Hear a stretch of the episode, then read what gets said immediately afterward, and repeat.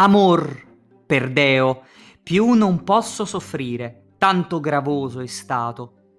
che almen non mutilato in dimostrar mia grave pena e dire. Avegna ben che con sì poco fiato, com'io mi sento ardire, dovesse indiscovrire ciò donde molto più serie ingombrato. Ma poiché tormentato son tanto, soferendo crescer lo vo dicendo, che per ragion si dee rinnovellare, ed io solo per tanto rinnovo mio penare, impietoso pianto, che voi, donna sovrana, ormai siate certana che senza vostro aiuto sono al morir, tant'è il dolor cresciuto. Un grido di aiuto si legge eh, in questi primi versi di una splendida canzone che mh, ovviamente non leggerò eh, in versione integrale ma che lascerò eh, in descrizione di questo poeta, un poeta che secondo la critica filologica non ha nome. Ebbene, ci troviamo in Italia, ci troviamo in Toscana, tra la fine del 200 e l'inizio del 300 e mh, questo giovane eh, copiatore probabilmente appartenuto eh, ad una delle tante scuole eh, di, di, poesia, mh, ma c'è chi dice per esempio che fosse un notaio o un notabile eh, della società del tempo. Ebbene, questo giovane, almeno ci piace immaginarlo così, ehm, si fa chiamare amico di Dante. E così lo ricorda la critica letteraria e la critica filologica, eh, capeggiata poi da Gianfranco Contini che nel suo splendido volume Poeti del dolce stil nuovo spiega eh, con rigore, con rigore logico e filologico, che forse questo autore ha incontrato sia Dante che ehm, altri autori illustri del tempo e che magari leggendo, scovando testi o avendo a che fare eh, in prima persona con le particolarità testuali e letterarie eh, degli autori coevi a Dante, abbia poi imparato lo stile e abbia poi cominciato a firmarsi con il suo nome. Però eh, ci sono per esempio eh, critici che ehm, fanno riferimento a Guido Cavalcanti e quindi per alcuni di questi critici dietro la figura eh, inventata dell'amico di Dante ci potrebbe essere anche eh,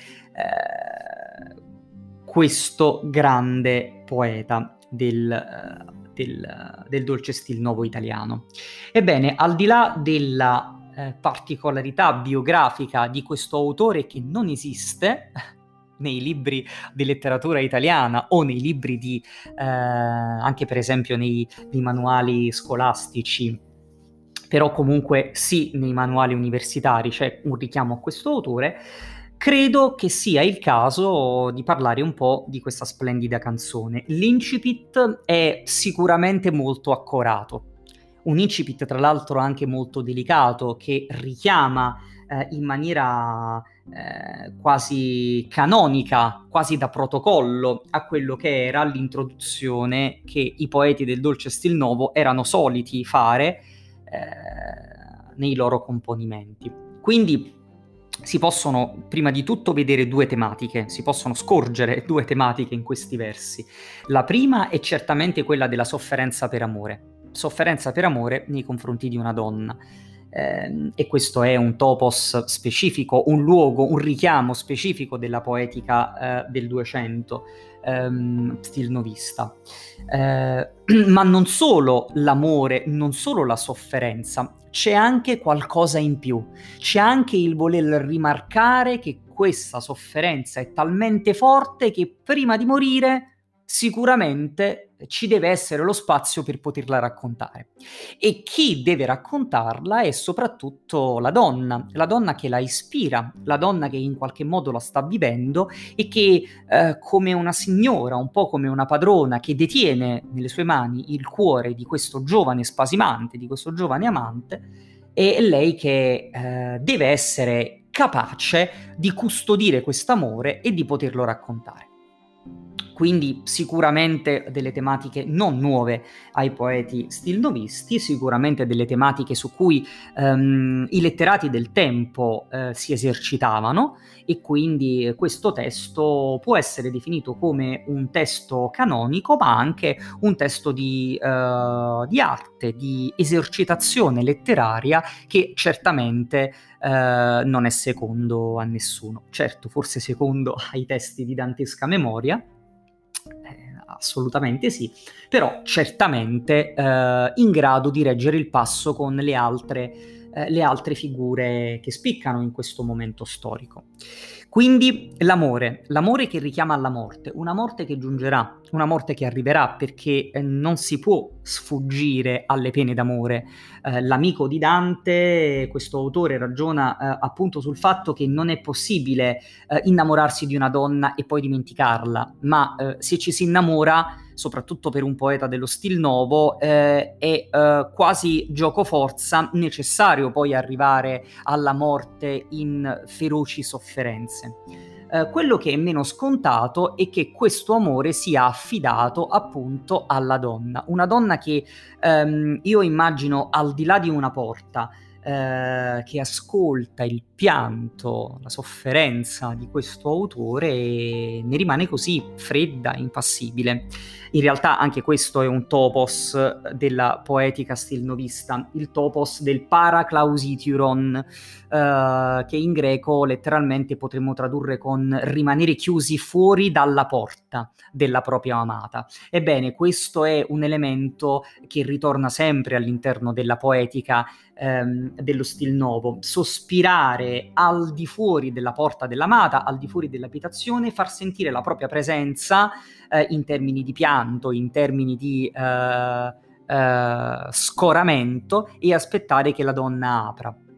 ma è chiaro che la donna non può aprire alle richieste dello spasimante, perché questa poesia e in realtà tutta la poetica del, non solo questa poesia in generale, ma tutto proprio il versante letterario e poetico dello stil nuovo si regge sulla rinuncia si regge sulla mancanza, sulla cultura del desiderio che è mancanza e che proprio perché manca e proprio perché bisogna raggiungerlo, allora dà quello sprint in più per poter comporre testi di mirabile, di mirabile fattura. Eh, una volta raggiunta la donna, l'oggetto amoroso, in realtà lo slancio poetico si perde. Quindi, come molti critici effettivamente affermano, è proprio nel mezzo, proprio nel tentativo di voler raggiungere questa donna, a uh, creare poi il, il là, a dare il là per componimenti di così straordinaria fattura, un po' come succede nella vita di tutti i giorni. Eh, eh, si desidera solo quello che non si ha e quando quello che non si ha si raggiunge, allora si smette di desiderarlo, ma lo si gode, oppure si perde l'entusiasmo che si aveva prima di raggiungere il risultato e l'obiettivo. Certo, necessariamente, come abbiamo detto prima,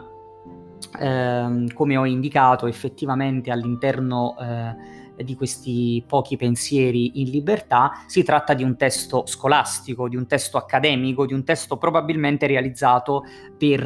eh, i tanti giochi dialettici che all'interno delle scuole di retorica si facevano, eh, ma sicuramente questo però non perde, non ci dà modo di... Uh, ritenere questo testo inferiore rispetto agli altri. È un testo che certamente si iscrive in un protocollo letterario che è quello dello stil nuovo e che è un testo assieme a molti altri che vale la pena leggere perché uh, è giusto sapere che non esiste solo Dante, non esiste solo Boccaccio, non esiste solo Petrarca e i grandi della letteratura, ma esistono anche tanti altri autori che in questo periodo annaspano perché non riescono a reggere il confronto con i più grandi, ma che però vale la pena di leggere, vale la pena di ritirare alla luce per capire anche da un punto di vista non celebre, ma un punto di vista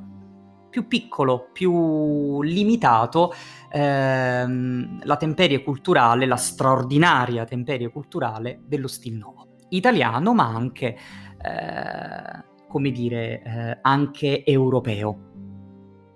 Buona lettura e arrivederci al prossimo brano.